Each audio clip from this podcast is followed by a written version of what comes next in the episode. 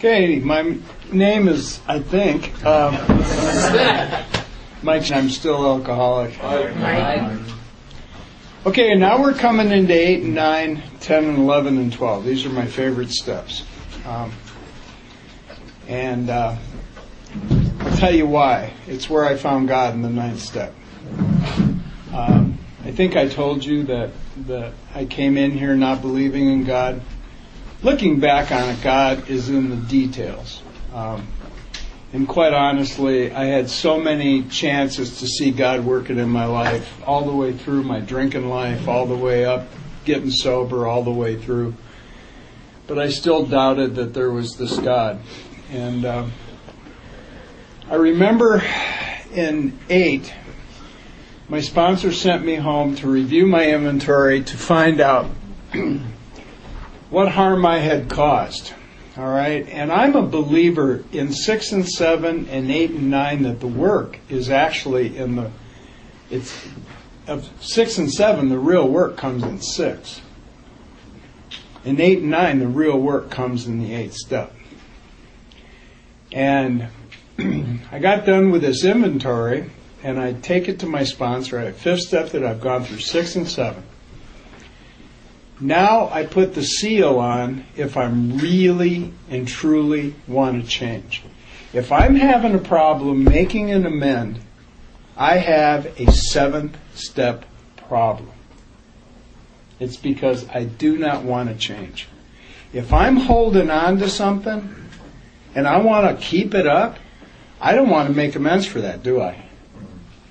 If I really and truly do not want to be this kind of man that I described earlier on the left side of the page, and I really and truly want to move over here to the right side of the page and be this kind of man over here, I have no problem making an amend. So, my first time through the work, Frank had me write out my amends list. Now, he also went through with it with me on how to make an amend, which is at that point in time, I would call them, I would tell them that I'm an Alcoholics Anonymous, which I do not do anymore. I'm going to tell you about that later. I do not use that today because alcohol is the harms I cause today. Alcohol plays no part in it, and it's a cop out as far as I'm concerned to say I'm an Alcoholics Anonymous and I want to make amends to you. now, okay. So he said, here's how you make an amendment. You write out the harm after you found it on a three by five card. And he said the reason he writes them out is because when you make the amend, he says, I want you to read off the card. I said, why do you want me to do that? He said, because your ego is going to want to start making excuses for your behavior. So in the middle of the amend, all of a sudden I'm going, well, I lied to you, but I was really scared, and you know that kind of thing. He said that's no good. So he said what you do is you have a card, and he said you're going to take this card into the amend with you. Face to face is the way you make amends, unless it's absolutely impossible. Now I heard the biggest crock of crap I've ever heard in Alcoholics Anonymous not too long ago. Now, you may have all heard this. Maybe I'm slow. Somebody said that they would make amends except when to do so would injure them or others, and they were the others. Has that been around a long time? a long time. Yeah. I, I didn't. Yeah. I. I mean, I had never heard that the big book says that we must be hard on ourselves. Right? Because we need ego deflation at depth to overcome the disease of alcoholism. To a degree that David was reading in the previous steps about deflating the ego at a depth that's unheard of to most of the world in order to overcome this disease. So he had me write out the, the harm I found all right? And by the time I got out of my fifth step, I knew what the harms were. There was no kidding around about it. We picked all that out in the fifth step. He said, Then I want you to write a sentence underneath that that says, Is there anything I have left out? So he said, You will make an appointment. you will go in and you will tell them why you're there. And then he said, You're going to read to them what you did to them. And then you're going to say, Is there anything I have left out? And I am going to keep my mouth shut. And they can say whatever they want to say. And I listen to it. When they're done, he said, What you're going to do is say, Is there anything else? And if they say no, you're going to say, What can I do to set this right? Now, a lot of people would leave you off the hook. They'd say, Oh, I'm just glad you showed up, you know? Okay. He said, No, you're going to know what you're going to do to make it right. And if they don't tell you what to do, you're going to tell them what you're going to do. Now, going into amends, I go into amends for two reasons. One, I don't want to be this man anymore. But the second reason that I didn't even know about until I had completed amends was that I go into amends with an unprotected heart. I found out I do not have to protect myself. I have lived my entire life trying to protect me. And if I'm in the middle of an amend, God has my back. Now, either this deal really and truly works or it doesn't. Okay? So, I had all these amends in Denver, and as you all know, I came from San Francisco to Denver. And uh, we're going through, and I had all these warrants out for me. And what the warrants were for was assault to police officer, pimp and pandering, bootlegging, and something else I can't even remember. He said, You're going to have to make amends for that. You're going to have to turn yourself in. But he said, We don't lead with a chin. He says, Let's get an attorney in, in San Francisco to be there to set bail if you can get it and the whole thing. And part of my amends story is this. I ran these strip clubs in the Tenderloin district of San Francisco, well, the, and, and North Beach. And the people that owned these was the mob. That's who owned them and I stole from them. I would just take 50, 100, 200 bucks a night out of the till, put it in my pocket. I was smart enough to figure it all out. And so I told Frank about all this, and he goes, You owe them an amend. I said, No, I don't.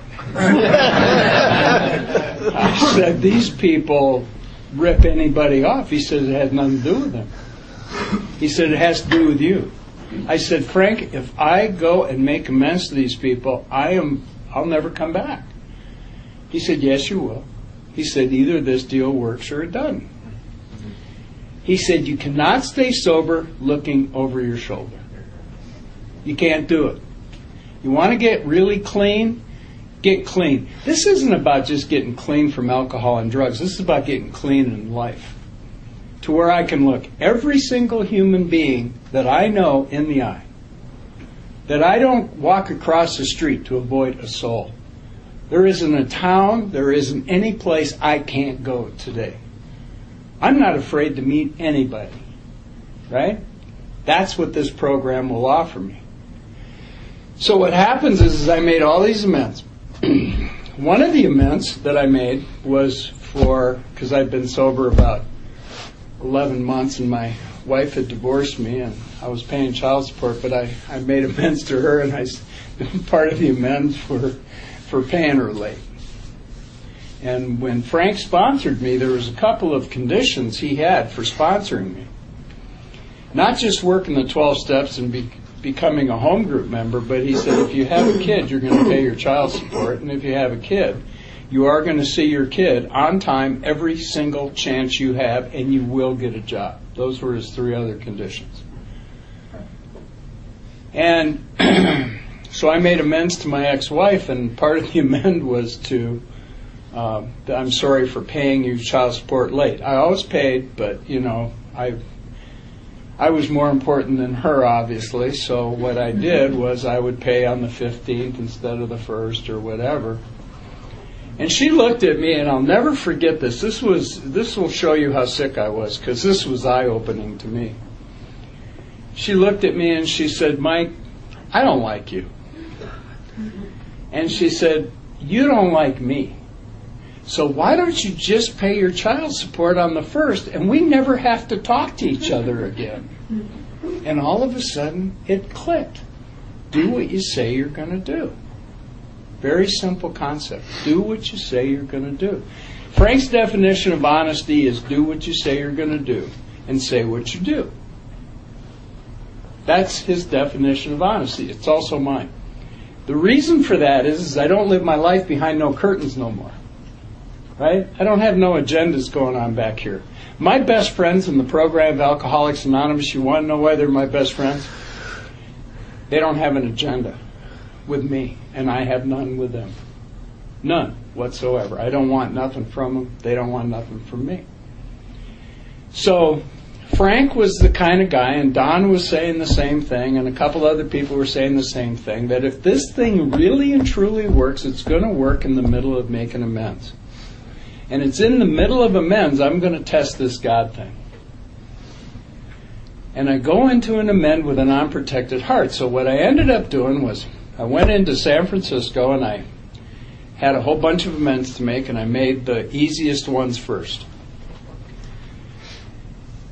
And then I was scared to death, and I wasn't going to make amends to the people that own the nightclubs. I figured I'd turn myself into the San Francisco Police Department. They're going to arrest me, so I ain't got to worry about making amends to the to the mob. Does that make sense? So I contacted this attorney that Frank had gotten me lined up with. I told him that I'm coming in to do it, and I walked into the precinct station down by the Tenderloin district. It was just sort of like what's in TV, a big old desk with a desk sergeant standing there.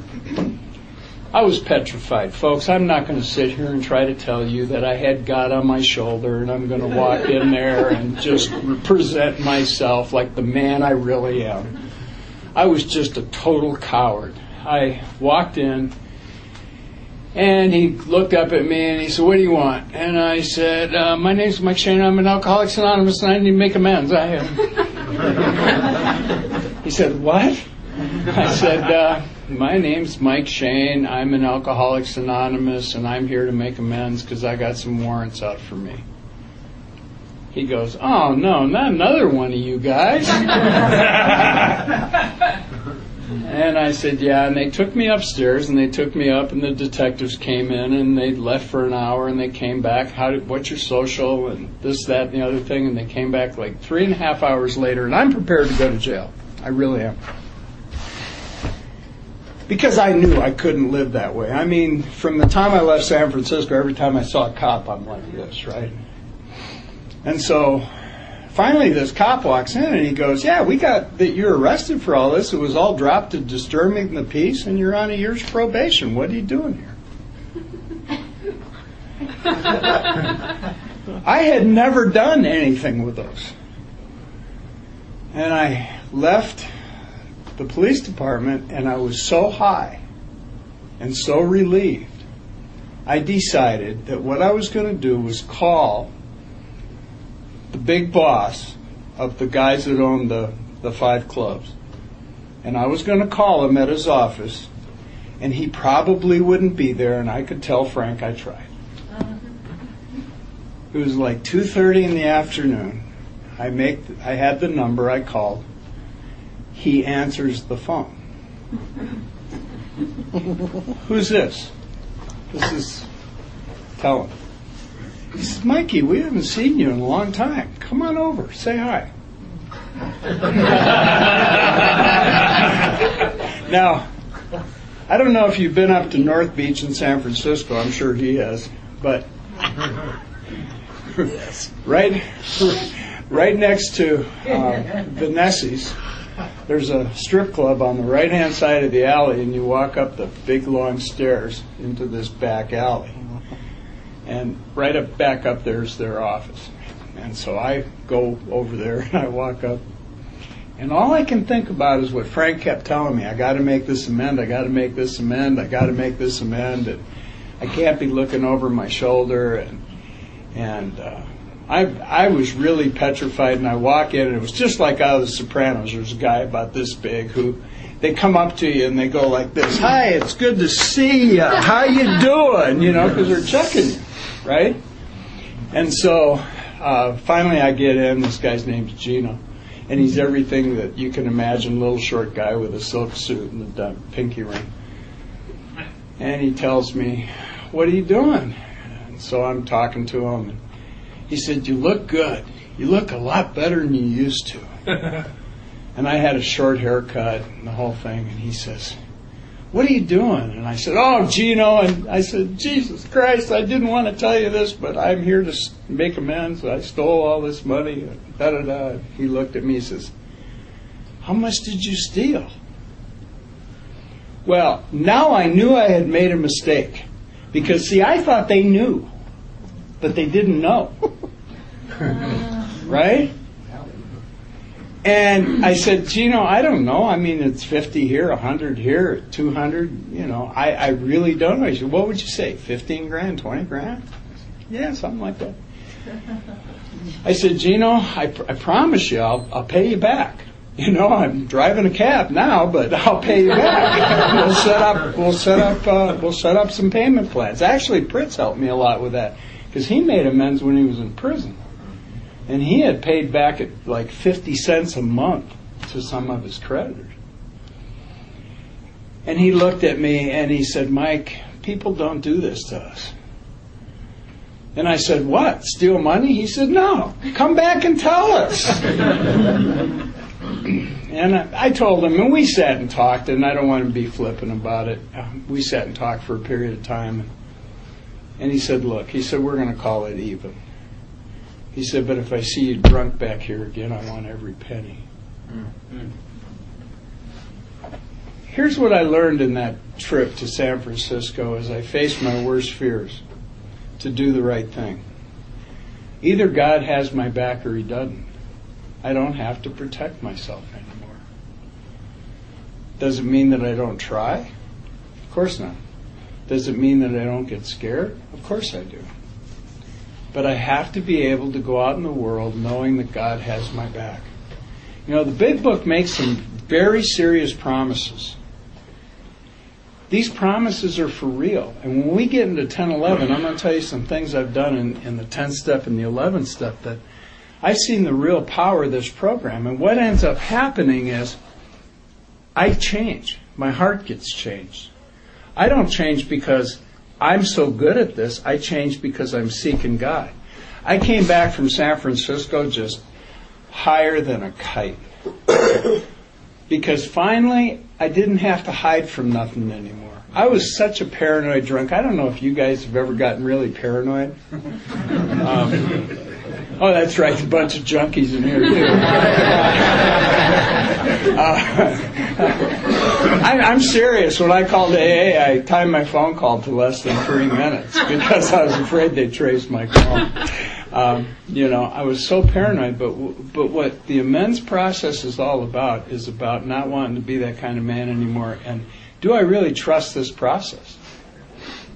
You know. And I came back, and I told Frank what had happened, and he sat in his big desk, and you know he was grinning from ear to ear, you know, and he said, "I told you so." You know, but I learned a valuable lesson. I don't avoid amends anymore. I don't like to make them. I think it's the most humbling thing we do in Alcoholics Anonymous, but it's also the most, it gives you and I a sense of reality of what you do in the world. I remember going back to somebody, making an amend, and when I got to the point, a girl I used to date, and when I got to the point and I said, This is what I've seen, is there anything else that I could, you know, is there anything I've left out? she went on for an hour about stuff that I had never even thought of. Is how it affected her. And I sat there and listened, and I got a life lesson. We don't really know all the time how we affect other people. We have no way of knowing that. We're sometimes so self centered, we think we know we've hurt them. You know, the big book says that we're sensitive, and it takes us a long time to outgrow that serious handicap. I think alkies are sensitive only when it comes to themselves. I really don't think alkies are very sensitive when it comes to the people around them. Because we can waylay people with a look. Right? I remember making amends to my daughter. after she got a little bit older. And we did what the book said. We sat down and frankly analyzed the past. And I was able to say, here's what I did wrong here, and here's what I did wrong here, and here's what I should have done here, and here's what I should have done there. And my daughter and I are like, you know, we're like this today. You know, and that's a gift from God. Total gift from God. So that's what I have on 8 and 9. That's David Alcoholic. So pretty much what Mike does is the same thing that I do. Um, amazing. We all came from the same. and I think that uh, part of the uh, basic format of going through an amends that I would add, because it says it in the book, is it, it does talk about um, telling them you're sorry. And I've heard so many times in meetings that you're not supposed to tell them you're sorry because they've heard it a million times when you were drunk. This sorry here where I'm at at step nine is not the same one that I'm at when I'm drunk. It's not the only thing I say, but I but it needs to be mentioned. I think it's mentioned in two, three, two or three different types of the amends that the book presents that we, we bring this. I'm sorry. It's completely. We're in a completely different place. Um, the other one, and it comes. The other instruction I was given. It's the very last instruction I was told to to, to follow through with on on every amends. It comes from the instruction that in the letter that the guy wrote to his wife about alimony, and that is asking for forgiveness. And that's really not about me that's really about giving them an opportunity to get free, just as asking them to tell me if there's anything I left out, how that made them feel, what I can do to make that right. Do you forgive me? Because the truth is, is that um, this men's process is moving to me, in, in, in my experience, to another uh, another part of this cycle of forgiveness, where these people are are forgiving me.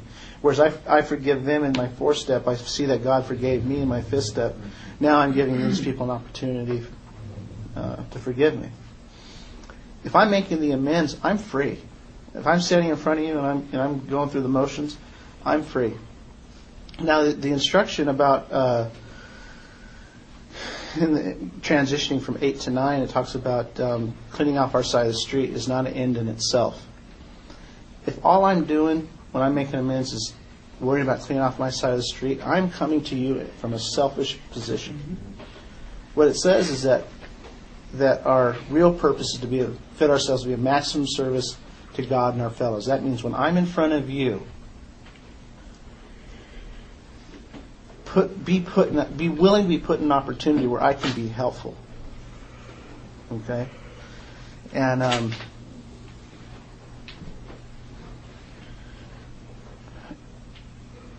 where I where I grew up, I ended up my parent. I told you I, I moved up to the mountains out of Fresno, up in the high country, and in that where I live, there's probably five or six, seven Indian reservations that are within a 10 mile radius of where we lived. And I immediately gravitated to the hanging out on the Indian reservations.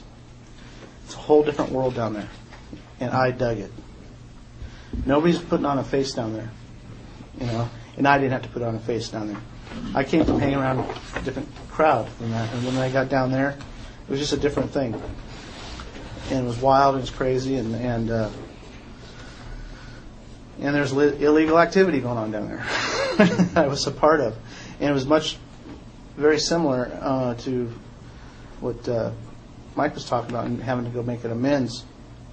But one of the things about that is that you know. Um, there's another part of the book that talks about we don't shun our friends just because we don't drink anymore. And if I come back to that community and shun those guys down on the reservation because I was now sober, they literally would have kicked my ass because they would perceive that as I thought I was better than them because I'm not drinking anymore. And I didn't shun them, but right off the bat, I got right in there with them, hanging out. Just not, I wasn't drinking, and they respected me not drinking, and I respected them still drinking, whatever, you know. But there came a time for an amends, and, and my sponsor said, "You're going to have to go make that amends," and that's a whole different ballgame. I mean, it. I mean, you fight with each other just for fun. I mean, they just them just shank you as, as as anything else, you know, especially on the wrong side of things. And so I went down and I, this one guy I had to make amends to, we were selling ragweed, and I stole a bunch from him. And um, it was bad stuff. It just gave you a headache and a cough. But we were selling to the yuppies down in Fresno for 40 an eighth. it's all profit. So, but I sold a bunch, and so and uh, I went back and made amends to him, and uh, it was all fine. It was good. Nothing happened. And uh, went back to my sponsor. and I told him, I said, "Hey, man, I I went down there and I made amends." And he goes, "And they didn't kill you?" You know, no, they didn't kill me. Nothing happened. He says, "Man, I'm going to go make some of those amends. I got some still hanging out that are just like that." wow, I'm the guinea pig here, you know. but uh, I, I plugged. I started to plug into um, a Native American treatment facility because they had two meetings a week down in, down in Fresno, and I started seeing these guys filter in, in and out of the treatment facility. And uh, if I wasn't at least their first contact in AA, I was certainly somebody that, I mean, in some cases, I sponsored some of these guys. And, and um, they're a very tight community. They're not going to just ask somebody for help. It's just not even in their culture to ask somebody for help, you know. And um, to be a source for that um, on a regular basis of getting them plugged into AA was, was, was awesome. Um, I, uh, me and a buddy took off one time for uh, Santa Rosa. I was 15, 16. So I was 16, he was 15, and and um,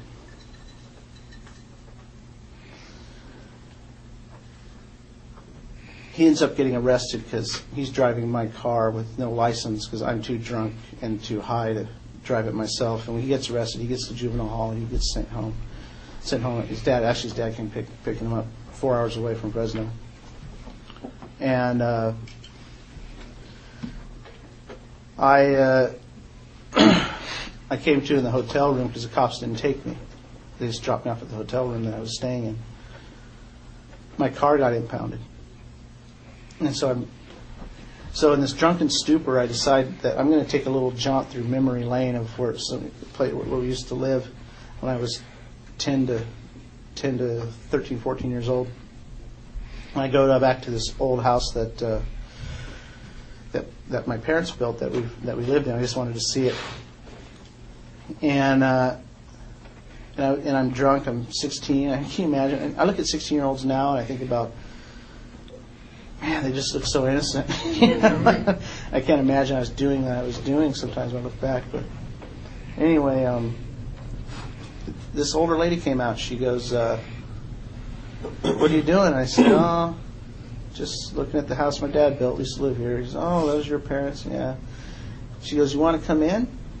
I'm drunk, stinky, and slept. She, I go, "Okay." Okay, you want to see your room? Okay. And she carted me off in my old room. She had a day bed out there, and she let me sleep in the bed. Wow. So I thought about that, and it obviously came around in amends and how how just invasive that was, and how awkward that must have been, and that putting that woman in that position. So I come back around. This is this is uh, nine years later, right? So I, I go up to Santa Rosa, and I have a bunch in Santa Rosa, Sebastopol I got to take care of, and, I, and that's just one of them. And uh, I drive up, and um, I get out, and this lady comes out who's considerably younger, somebody else, and she goes, "Can I help you?" And I said, "Oh, uh, there was there used to be an older couple that lived here, and I was just wondering if they still lived here or they're around." And he goes, "Oh no, that that was uh, that was my husband's mother. We we got the house from them. They passed away or something." And I said, "Oh, all right. Well, I'll just be on my way." And she goes, "Well, what, what, what are you here for?" I, and I told her the story. And she goes, big breath of air she takes in. I go, Does that mean something to you? All right. She goes, My husband's mother was 30 year Al Anon. When I came walking in that door at 16, she knew exactly what to do. That's wow. She said, My husband right now is in a treatment facility in Sonoma, and he's going to be out in about 15 days.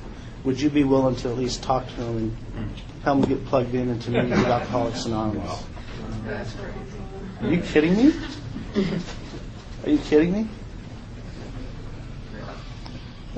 Another one I just want to share with you, and it has to do with AA.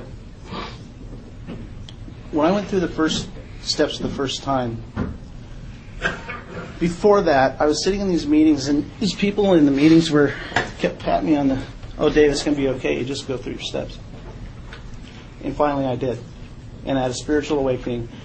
I was shot out of a cannon, and I was on fire. And I came back and shared it, and then they were throwing cold water on it. And I quickly realized that they hadn't actually done it themselves. and I copped an immediate resentment. I mean, huge resentment.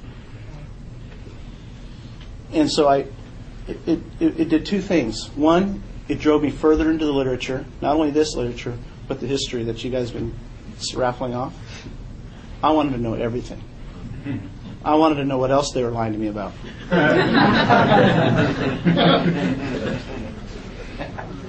I was, I was getting a general service, and I had a service sponsor that was a delegate, and he got me into the service manual. I mean, he he dialed me in. I was a walking war machine. About two years sober, going to AA meetings, and I was dropping bombs left and right, kicking and and I, I, I was trying to get rid of that resentment on them, take abusing them, literally.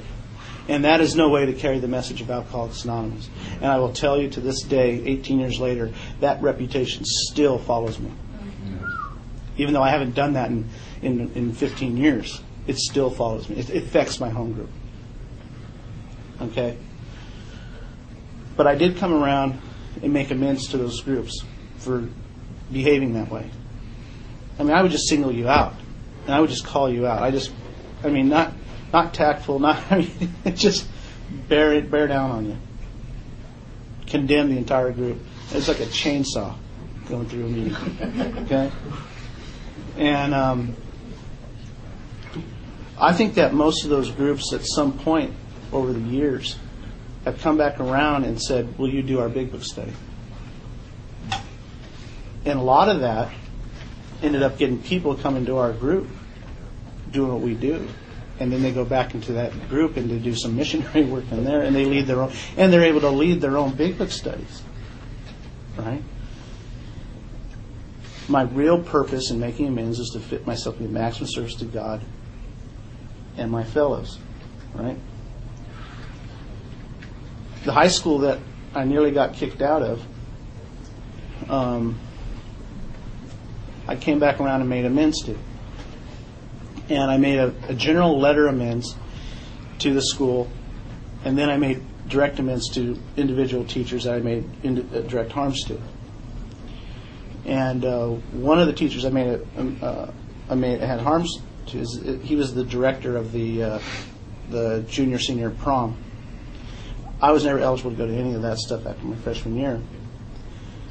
But they were going to I was I, a girl that I really dug my senior year asked me to go, and I told her I couldn't go, and she pretty much knew that, and she was going to try and pull some strings and see if I could go. And so I thought I was going to be able to go. It, it came down I was going to be able to go.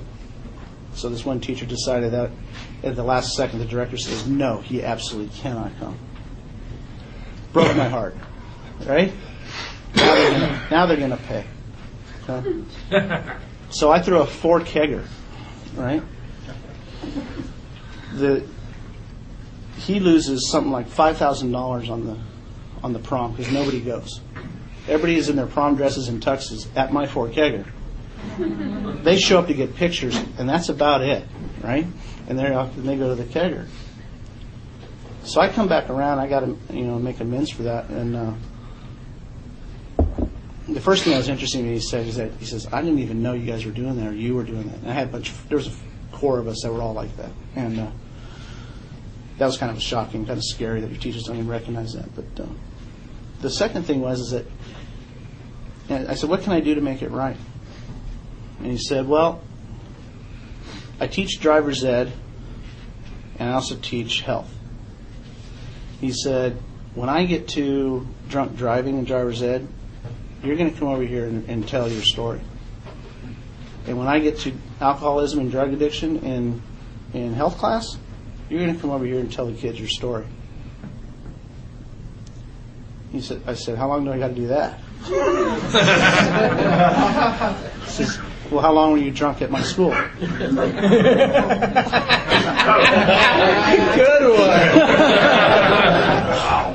Really?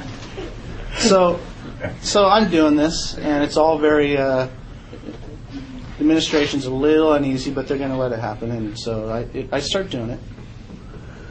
And um, a teacher comes up to me I didn't know, and he says, "Hey, uh, I heard you played soccer here." And I said, "Yeah, I did when I was eligible." And uh, he says, "What do you think about coaching?"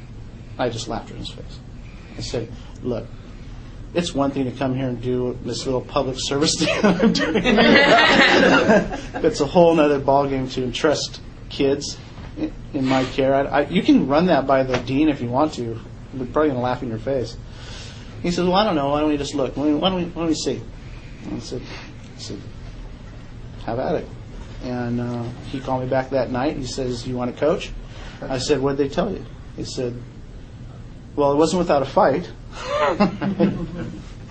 but do you want to coach? I said, "Sure, I'll coach." Um, now I got to tell you that as a student, I was in all the college prep stuff and and I did it all on Jack Daniels mushrooms and and weed, and I, I came out of the B average. Okay, they couldn't kick me out for lack of credits or anything like that. That was the only thing that was my saving grace. Um,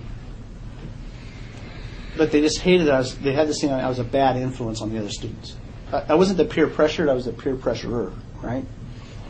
The ringleader, and so so I get about half halfway into the season, and um, we're having a good season. We're undefeated, and uh, we're kind of gathering around, trying to plan something for the holidays. And I'm trying to stay out of it. and um, one of the uh, the parents go, uh, "What do you think about what we should do for Christmas?" Uh, get together or whatever. I said, oh, I don't know. I don't, whatever you guys want to do, it's not really a big thing to me. He says, and she just flat out said, hold on here. Because you have no idea. You are a better influence on our kids than half the teachers in their school. Right out of her mouth. I don't I don't cry it very much, but that almost got me there. But I know. I have a bunch of stories. I could go on all night with men's stories, but that's all I have. You know, I was I was uh, thinking about, you know, when when I went and made those amends. The Big Book puts it this way: the spiritual life is not a theory; it has to be lived. And am I willing to live my life based on the principles that I've learned in Alcoholics Anonymous? One of the things I've come to find out is that I don't have to live my life based on how I feel anymore. I can live my life based on the principles I've chosen to live my life by, which is a whole different deal. I get the power to do that. But there's two other things in amends that I really would like to bring up. One of them is financial. If you have creditors, I'm here to tell you, creditors, this is a secret. They just want the money. They really don't want a pound of flesh. They don't want their cars back. I'm in the real estate business. I do short sales all day long. They don't want your houses back. You know, they just want your money. The Internal Revenue Service. I owe the Internal Revenue Service a bundle. Okay? Because I decided to get honest on my taxes. They'll work with you. And you got to pay them back. Big Book says we got to lose our fear of creditors. We can't be scared of them. I don't know about you, but back in the day, see, I did all this before the internet came along. All right, you couldn't find people. You had to go and look them up, and you, you had to go to the phone company and get phone directories and look them up. You didn't just Google their name and Facebook them. And yeah, I'm big on Facebook now, but uh, you know, you, you you had to do that kind of stuff, and and uh, so I track these people down. The other thing I would really like to talk about is the big book does say that we go to people and express our ill feeling. Now, we had a period of time down at York Street and Monday night and at Happy Way where, where people were running around, they'd call you up and they'd go, I really want to make an amend to you, and you'd go out of your way to meet them, and then they'd say, Mike, I, I owe you an amend. Well, what for? Well, I really hated your guts. You're just a real asshole. Thank you. I'm so happy you shared that. Um, Bob came to me one time, and two guys that had made amends to me went and called him. He said, What are you calling me for? They said, We want to make amends to you. Olson said, I already know I'm an asshole.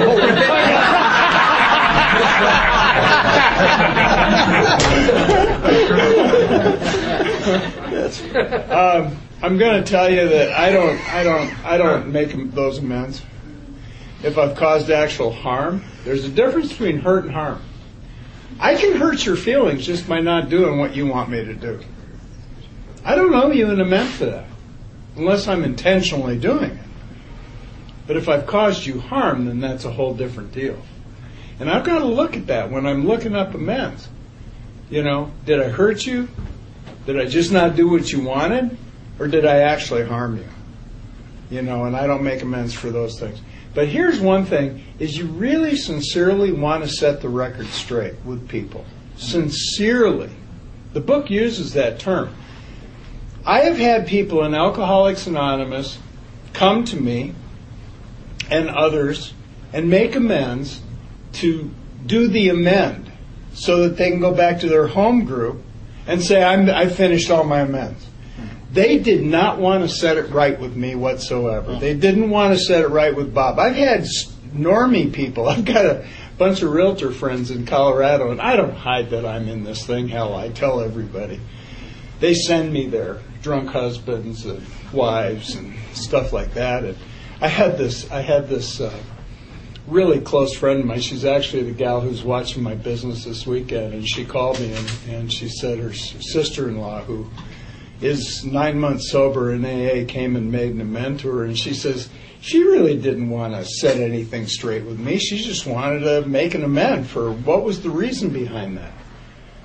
So people will pick up on the fact if you really and truly want to set this thing right.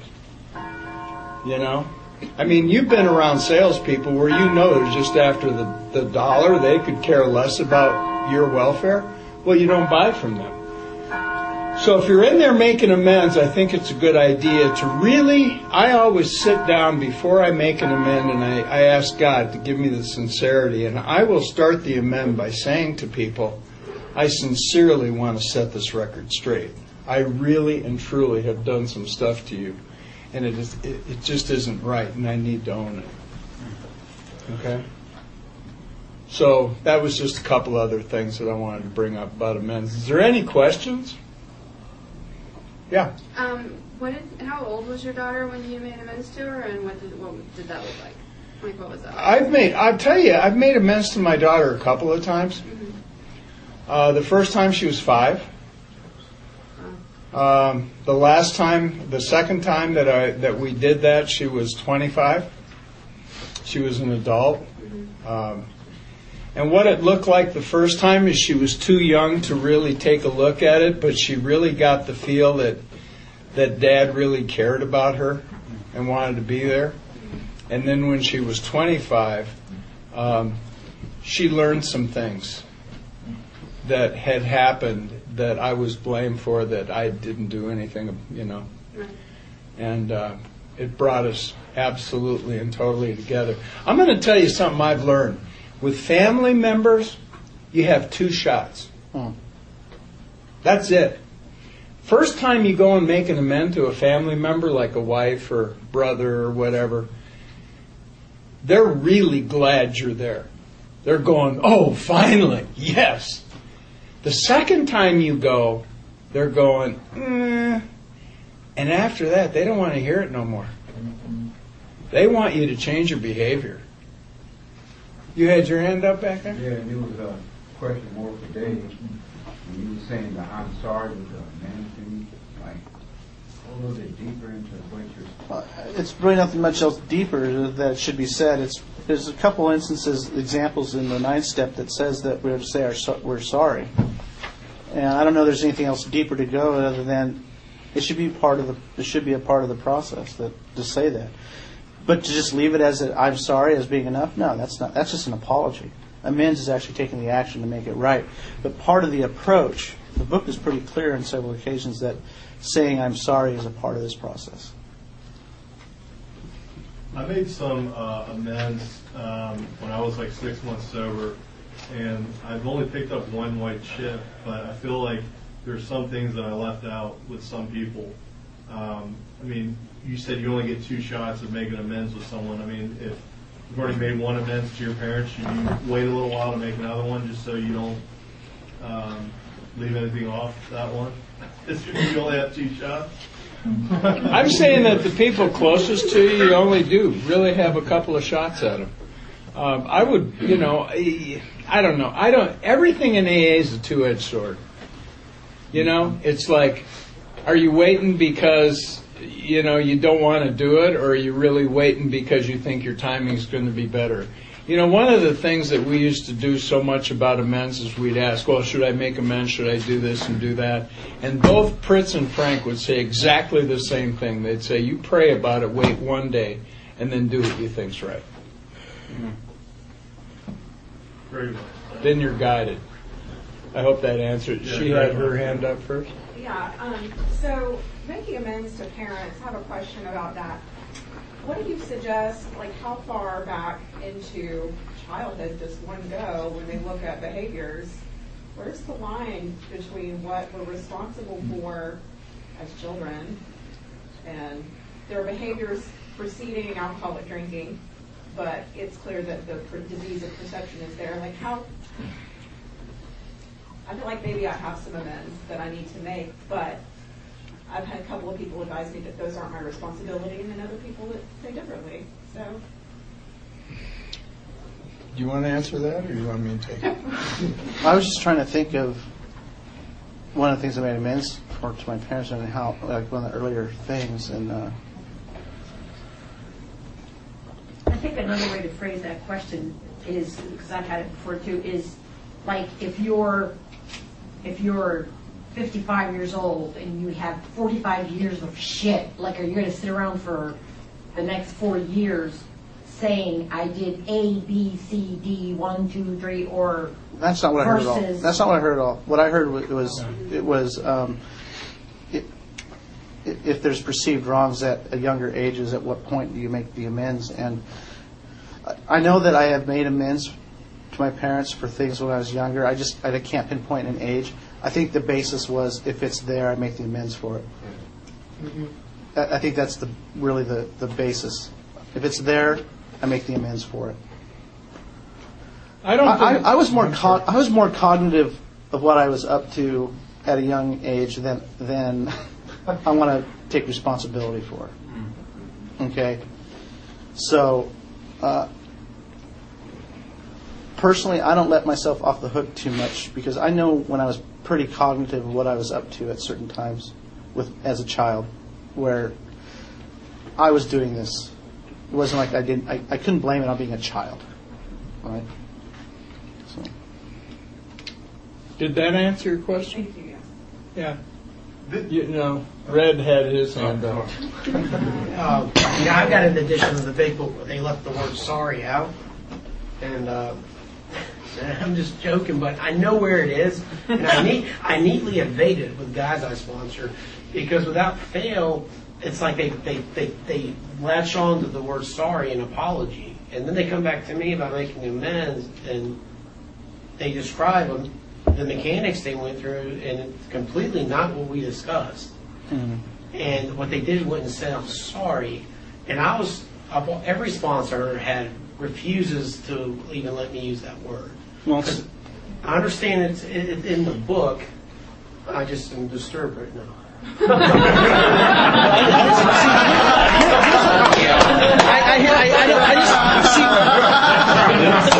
Here's here's what I don't get.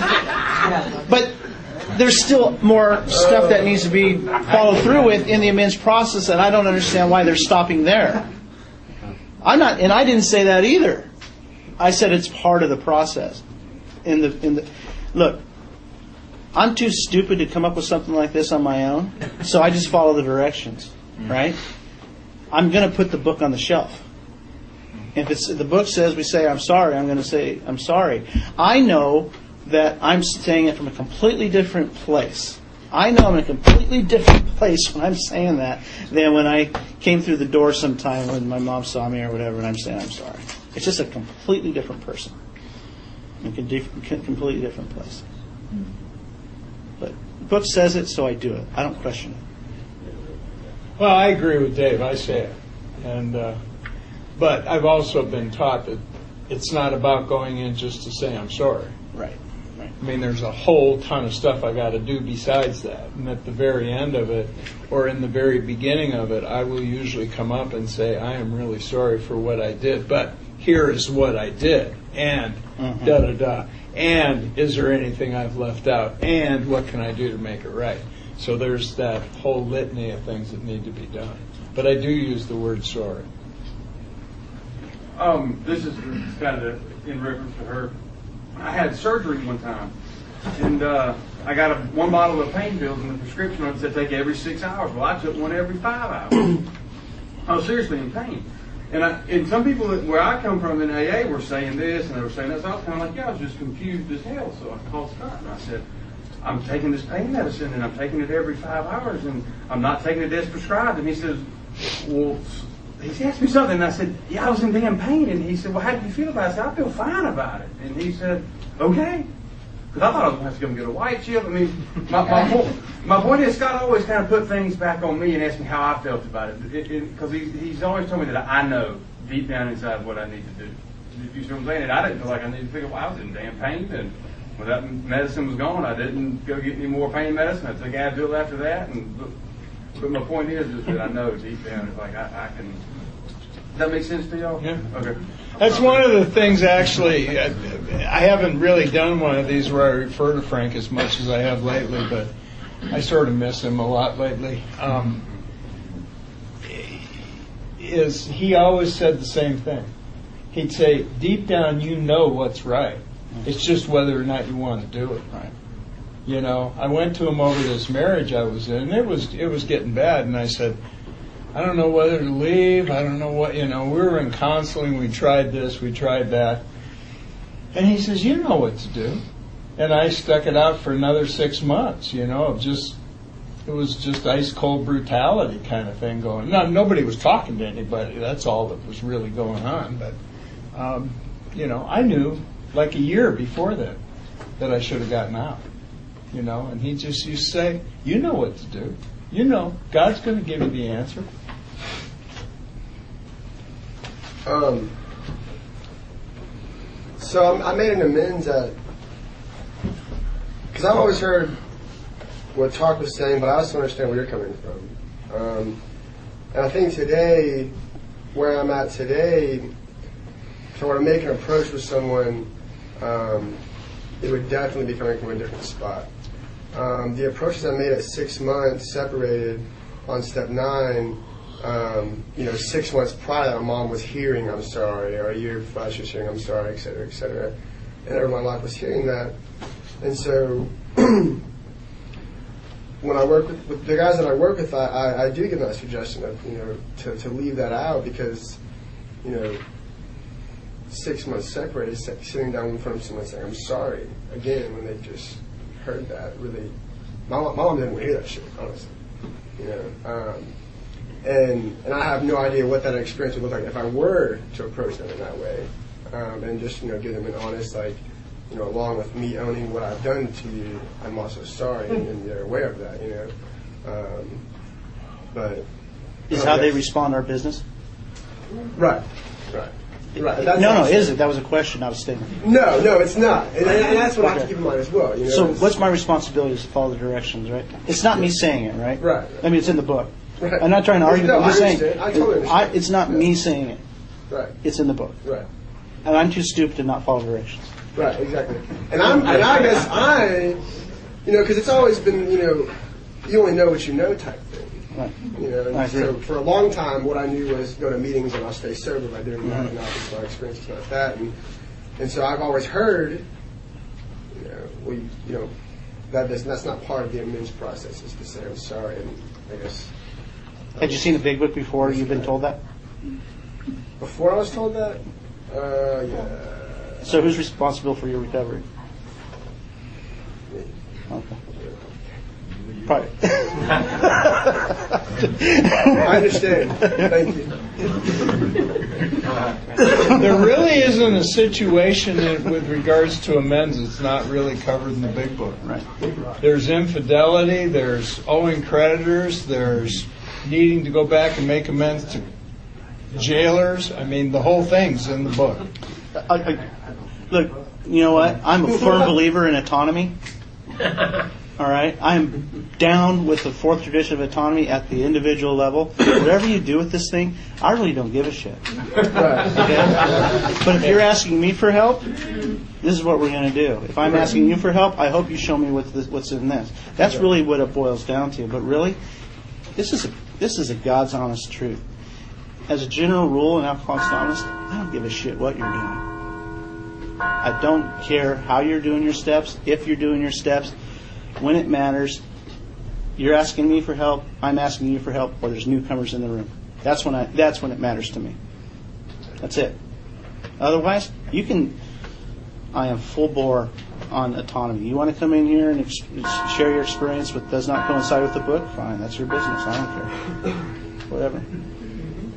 Over here. Okay, then. What are, uh, what are your thoughts on making amends to someone who has passed or died? I've done it. I mean, I went to the gravesite, read an amends letter, um, but I also believe in afterlife, so that's just my own personal opinion. Me too. Uh, it brings into some spiritual terms in the book that uh, I may not have been open to, that I have to become open to if I'm really believing this thing's going to work. Like infinite power and love, a God without time or limitation, and interconnectedness, right? And um, I, I, there was a there's a girl that I dated I had to make amends to. And at first she said yes, and then she said no. I sent her a letter. I hadn't heard her name. I don't know anything that's gone on with her in 15, 20 years. I go up to our 4th of July Loggers Jamboree that I hadn't been to in 10, 15 years up in the mountains. And uh, I hear um, Jason Taylor Memorial Axe Throw. Jason Taylor was her brother, and it's a memorial. He's my age. I didn't know he died. So I go to my best friend who's putting on the jamboree, and he says, and uh, he goes, I go, "What's this thing about Jason Taylor Memorial?" He said he OD'd. I said, "Oh," and I said, "We talked about it for a little bit." I said, "How's Stephanie taking that?" And that was her, her uh, his sister. Uh, she's dead too. Uh, she committed suicide after she found out he overdosed. And I thought instantly, I thought, I'm so grateful I did everything I could to make that amends. So grateful. And, uh, and I've gone out and made amends too. It, it's wacky stuff. I don't know if anybody else has inventory like this, but I had resentments towards dead relatives. I had a resentment towards my uncle that blew his brains out after he come back from Vietnam. I was only three years old because if he thought I was important enough to get to know, he wouldn't have blown his brains out. And I resented a dead person for that. And I went and made amends for that. I believe in it too. I believe in afterwards. I think there's some of those powerful amends. Yep. Um, Becky Alcoholic. I just wanted to share um, that a lot of the amends that I made um, seems like uh, were things that I thought that I had done to harm people, but um, the overwhelming majority of the amends that I made, I remember they were like, "What?" and they they don't remember what I did, and um, and when I think about that, I think about you know, the, the Rollins people really dominated us. And I think about the fancy reveal thing. And I think about how, you know, I thought I was hurting other people um, when they didn't really care. And it just, it, it reminds me how incredibly egocentric and self-absorbed I am, you know. I think I'm so important that I hurt other people, you know, and they're like, I don't even remember that, you know. And, you know so that's my I love that because that's exactly what amends is about. It's about going out there and finding out just how you affect the world and how the world affects you. That's absolutely right on. I went to a guy in AA. His name was Richard Grand. He's long gone now. And Richard, uh, I went up to make amends to Richard because I had borrowed some money from him and never paid him back. And I went back to give him his money back. And I said, Oh, and by the way, I've really just really disliked you for a long time and I'm sorry for that. And he goes, Damn, he says, I've never even thought about you. exactly. It's like I start to learn that I'm not the center of the universe anymore. Anybody else? No other questions? I guess we're done for this segment. Come